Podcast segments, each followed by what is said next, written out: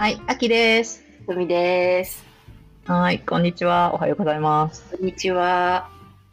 はい、じゃあ前回の続きですね。はい、前回ね聞いていただいてからこっち聞いた方がいいかなと思いますっていうところで、うん、前回テレビ東京ディレクターの高橋弘樹さんっていう方が書いたいちびょうでつかむ、うん、見たことない面白さで最後まで飽きさせないさんじゅうにの技術っていう本を読んでますっていう話をしました、うんうんうん、の、まあ、ちょろっと紹介ぐらいで終わったんですけど、うん、そう一応一応もう一回紹介してもらっていいですか。この高橋弘樹さんはなんで有名なのみたいな、なんでその本書いたのみたいな話でしたよね、はい、うん、そうでこの高橋弘樹さんっていうのが、えーと、テレビ東京で有名な番組としては、うん、家ついていっていいですかっていう、うんうんうん、終電が終わったえ終わってフラフラしてる一般の人にディレクターさんが声をかけて、でタクシー代を出すので、うん、えーうん、家までついていっていいですかって声をかけて、で、うん、いいよって言ってくれた人の家についていくっていう番組ですと。うんうんうんうん、で、あの、まあ、まだ私もこの本半分くらいまでしか読んでないんですけど、うん、この高橋さんもが勤めるこのテレビ東京って他の日本の、まあ、日テレ、フジテレビとか ティービーエス とか他の番組、うん、あのキー局かと比べて、うん、あの予算、うん、お金がないあのキー局なんです、ね、えーうん、はい。でなので日テレとかフジテレビ ティービーエス とかはあの、うん、もちろんお金持ってるしスタジオをこうデコレーションとかする、うん、セッティングする費用とかも十分にかけられるし取材にかける予算とかも十分にあるっていう中で、はいはい、うん、テレビ東京はどうしていくかっていうところで、あのこうスタジオにはあんまりあのお金をかけられないけど取材費に予算を投じることによって、うん、尖ったコンテンツができるんじゃないのっていうのを売りにしてだんだん、えー、こう面白い番組とかがいっぱいできてる、うん、そういうキー局なんですよね、えー、なので私個人の主観ですけど、うん、やっぱりこう家ついていっていいですかちょっと見たことはないんですけど、うんうん、テレビ東京のいつも見てるのがカンブリア宮殿とかなんですけど、うんうん、やっぱああいうのって面白いなっていう、うん、カンブリア宮殿はあの日本のまあいろんな企業さんの経営者をゲストに呼んで、うんうん、まあ、いちじかんぐらいで企業のその社長がこう、うん、いろいろやっぱり売り上げが落ちるとか倒産危機に入るとか、うんうんうん、まあ、先代が両親、うん、あの親とかだったらそことの対立とか、うん、そういうのを描いた上で、うん、今にどうつなげていくかっていうのをやってたりするんですけど、うん、へー、そう、その話とかが面白いですし、まあ、それはあれで多分日経とコラボ し, してるからある程度こう豪華な感じでやってはいると思うんですけど、うんうんうんうんうんうん、あと犬は何しに日本へとか あ,、うん、あれもテレ東でそう外国人に特にコロナ前とかはインバウンドがすごかったから、うん、あの成田とか羽田とか関西国際空港とかで、うん、あの、うん、外国人に声をかけてなんで日本に来たのって聞いて、うんうんうんうん、であのじゃあ何のイベントで来たとかこういう習い事してるからとか答えるので、うんうんうん、それついてっていいですかみたいな感じで、うんうんうん、あの取材をするっていう番組なんですけど、うんうん、やっぱりそれも多分家ついていっていいですかと似たような感じで感じ、うんうんうん、ディレクターさんがもうこう取材にしかこうなんですかキー局としてこう予算をかけられないからもうディレクターさん自体がもう取材に行って、うん、あの面白いのを通っていくとで、まあ、人を雇うのもちょっとこう、うん、予算が惜しいというかあまりお金がないから、うん、もうディレクターさんと、うん、まあ、いたらカメラマンさんとか翻訳の人とか少人数体制でも行くしかないっていうので、はい、だからこそこういい尖ったものが撮れるっていう話なんですよね、うんうんうんうん、台本がない感じが面白そうですね。そうですね。もうディレクターで、うん、しかもディレクターが、えっと、カメラを持ってるから、こう、うん、カメラマンさんがいるとディレクターが、うん、じゃあはいこれ撮ってって指示をしてカメラマンが撮るっていう、うん、ちょっと非効率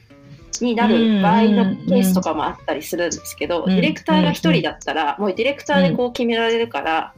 うん、それが逆にあの面白いのが撮れたりとか、ね、即時の判断で、うん、あの、うん、音声映像とかをこう撮れたりとかっていうのができると、うん、っていう話、そう高橋さんの経験から、うん、あのこういう力が今後必要じゃないですかっていうのを話してるっていう本です。ああ、だってさ、いっぱい断られてそうですよね。あ、もうそれはザラですよね。こういうテレビ業界とかってで編集もやっぱりこう夜通しでやったりとか、うん、会社で寝泊まりとかはもう普通ですよね。うんうんうん。そうか。なんかあの YouTube のやつも。前回の放送配信で紹介してもらってましたけど、 あ, そうそうあれはどんな話、そう日経テレ ど, どんなことが分かる、うんうんうん、日経テレ東大学っていう、まあ、日経とコラボして、うん、えーとまあ、ひろゆきさんと成田さんっていう、うんえー、とアメリカのイェール大学の助教授かなをやってらっしゃる方と、うんうんうん、日本政治家の重鎮だったりとか、うんうんあとは、まあ、タレントさんとかもゲストに呼んで日本の社会について考えるっていう番組です。すごい面白いです、うん、勉強になりそう。そう分かりやすく教えてくれる感じがしそうな気配ですね。あ、そうです。でやっぱり日本人、うん、皆さんの中でやっぱりこう政治に対してこう実際どうなのかみたいな思う部分とかってあると思うんですけど、うんまあ、それを、うんうん特にひろゆきさんとかが切り込んでいくっていうのがすごく面白いし、うん、で最近配信されてた乙武さんの話が個人的にはすごく印象的で、うん、あの障害について話をしていたんですけど、差別とは何かっていうやつかな、うん、そうです、うん、結構特に乙武さんのにかいめこう半の回はすごく考えさせられるし、うんうん、障害について、うん、考えの捉え方をちょっと見直さなきゃなって思うようになりました。うん、うんうん、ちょっと待って。これにせんにじゅうにねんいちがつじゅうろくにちっておとといです、この収録日。おととい。うん。おー。これもじゃあ、後で概要欄に貼っておこうかな。はい。よいしょ。ん？これ開けると多分、音が。ひとめさんの方で音が出ますよ。音だけ。音だけ。広忠さんかな？うん。ん？広忠さん。広忠。広忠さんがすべて暴露。障害って本当は何？うん。うん。後で見てみましょう。ね。うん。ぜひぜひ。そうそうそう。で、高橋さんはその日経テレ東大学のパンダの中の人なんじゃないかって言われてます。うん、あ、パンダが出てくるんですか？パンダっていうあのですね、あ、半分赤と青の模様がついてて、うん、で頭に豆電球が乗っかってるパンダっていう、えー、ひらめきパンダっていうひらめきパンダはい名前でかわいい、そう番組に出てて、その中の人が高橋さんなんじゃないかっていう説がありますね。へえー、で高橋さんご本人は、うんうん、えーと、ひろゆきさんと成田さんと、うんえーとうん、さんにんでえっと、今年の頭になんかにじまで生放送みたいなタイトルで、うん、あのザックバラに話してる回でご本人が出てるので、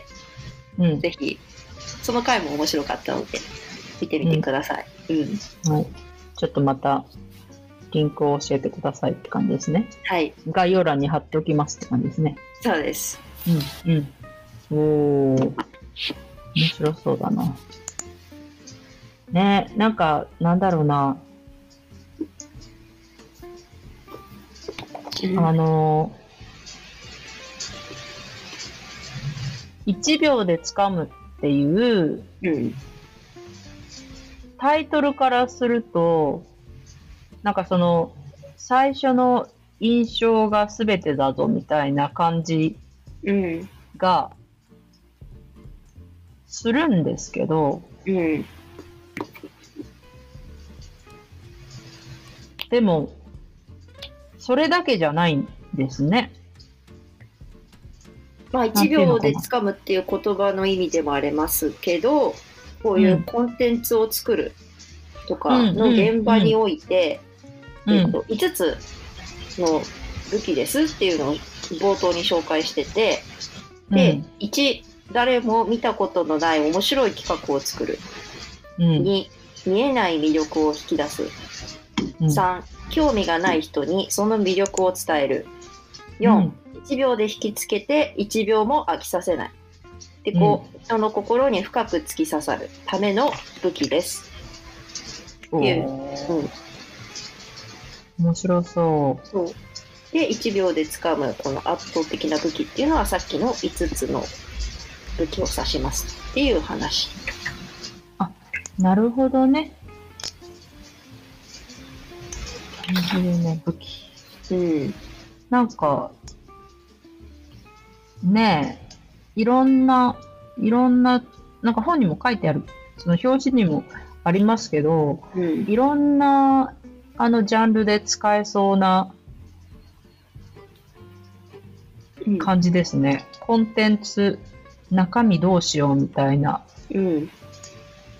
のが一番悩むところじゃないのかなとか、なんかタイトルが良くても、うん中身が、例えばノート書いてても、なんかタイトルとかもすごい悩んで書いたりするんですけど、それでも中身が、なんだろう、薄っぺらかったら、多分途中で読むのやめちゃうかなとか、うん、わかんないけど、うん、うん。それをずっとなんか、その必要な人に読んでもらうためにはどうしたらいいんだろうかなみたいなところは考えたりするので、うんうん、そういうのでもね、うん、あ、すごく参考になると思いますよ、うんうんうんうん、コンテンツ作りとか書いてありますけど、まあ、でかつこの人テレビ局の勤めてる人だから、うん、やっぱりそういう編集する人とかにしか伝わんないんじゃないって思う方もいらっしゃると思うんですけど、そうじゃなくて、うんうん、例えば日頃会社員に勤めてる方だったら、うん、何か企画書作れとかプレゼン作れって上司だったり先輩に言われた時に、うん、じゃあどうやって引きつけるかっていうことも考えられるし、うん、だからそれが参考になる、どうやってじゃあ上司を引きつけるかとか、うんうんうん、っていうのが、うん、分かるね、うんうん、なんか何かしら仕事でもなんかプライベートでも作ってますもんね。うん、うん、そうです。うーん、面白い。その中身のこう、なんだろう、前回はちょっとどうやってサービスを提供するかみたいな話をしたような気がするんですけど、うん、でそのサービスサービスっていうか な, なんていうのかな、自分が相手の悩みを解決するっていうスタンスでいくといいんじゃないかっていう話をしてたんだけど、じゃあその相手の悩みは分かったと、うん、じゃあ自分は何ができるんだそれに対してって言った時に、そのその中身が大事だったりする。その中身を結構なんかなんだろうな、えっとうまく言えないけど、ね、まあ、言葉が出てこない。こう粘土をこねくり回してちょっとずつ出すんじゃなくて、うん、ちゃんとなんか見える形にできるのかなみたいな、うんうんうん、本を読んで、うん、っていう使いあのね参考にする力もあるのかもなみたいな、うんうん、思いました。そう、章ごとにの冒頭にですね、うん、この高橋さんがですね、こういう人に役立つかもっていうので、うん、あの例えばこうメーカーサービス、金融業とかで新製品を作りたいとか、うん、新企画を作りたい人におすすめとかっていうふうに書いてくれてたりするんですよ、えーうんうんうんうん、なのですごいこの本自体ごひゃくにじゅっページぐらいあるので分厚いんですよ、うん、なので、うんうん、時間がないとかいう人は、うん、もうそういうおすすめされてるところから読むっていうのもいいかもしれないし、はいはい、高橋さんも勧めてます、うん、それを、うん、いいですね、うん、なんか私本買うともう全部読まないとダメみたいなイメージがありますけど、はいうん、そういう自分に必要なところだけみたいな、うん、で読んでおしまいでもいいんですよね。あ、いいんですよ、うんうん、私はそれのもう裏書いてもうそう言われたら全部読んじゃう人なんですけど、うん、頭からはいはいはいはいはい、はい、そうね、私もなんか最初から読まないとダメなんじゃないかみたいな、うんうんうん、気分になっちゃいますけど、でもそういうなんか、うん、あ必要なところ必要なタイミングで必要ななんだろうそこだけ読むっていうのもありですね。いいと思います。そうそう、またなんか読みたい本が増えたわ。積んどくですよ。積んどくですね。積んどくです、うん、でも、うん、ねあのなんか参考になったらいいですよね。あ、すごくなると思います、うんうん、ぜひぜひ読んでみてください。リスナーさんも読んでみてください。はい、はい、それではかな。そうですね、またこの内容について深掘りするとね長くなるので、あ長くなるそれはまたいつか、うんうんうん、またちょっと今途中ですよね、読んだのが途中です。半分くらい、うん、半分くらい、はいうんうん、またあの全部読んでの感想かひとみさんがあこれこれ話したいっていう時に、はい、あのまたぜひあの教えてください。わかりました。はいはい。それではまたまたバイバイ。はいバイバイ。